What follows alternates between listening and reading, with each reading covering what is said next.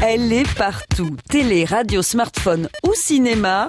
Nous serions exposés à près de 15 000 stimuli commerciaux par jour, c'est-à-dire une marque ingurgitée par notre cerveau toutes les 5 secondes. Enfin, nous, c'est surtout pour découvrir, puis comparer un peu les prix. Ça permet de, de voir un peu quand même ce qui se fait, de, de trucs nouveaux surtout. quoi. Mais après, pas tellement d'influence pour, euh, pour acheter.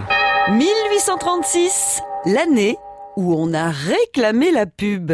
Puisque tout est publicité, moi pris la liberté de faire ma propre publicité. Dès l'Antiquité, des fresques vantent les mérites d'un homme politique ou nous annoncent des combats de gladiateurs.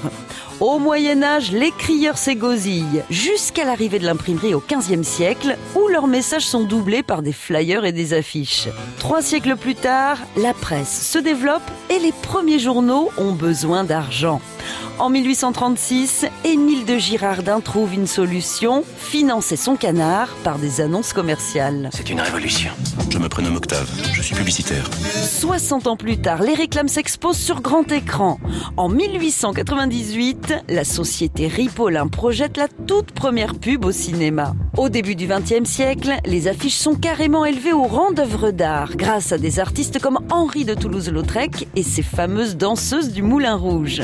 La radio s'y met après la Première Guerre mondiale et en 68, c'est au tour de la télé de nous vendre du rêve. Alors juste après, c'est quand on est à table, il y a deux nouvelles pubs. Et c'est pour les semelles qui absorbent les odeurs. Mon mari puait les pieds, les chaussettes collées dans le fond, tout ça. tu veux encore du jambon pour finir ta purée?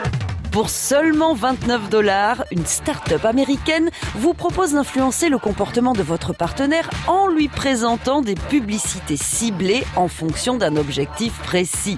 Par exemple, relancer votre vie sexuelle, provoquer une demande en mariage ou de divorce. Alors là, on peut quand même se demander si nous le valons bien. On n'arrête pas le progrès. Voilà, maintenant vous savez. Vous savez pourquoi vous voyez des pubs de merde depuis quelques années. À retrouver sur francebleu.fr.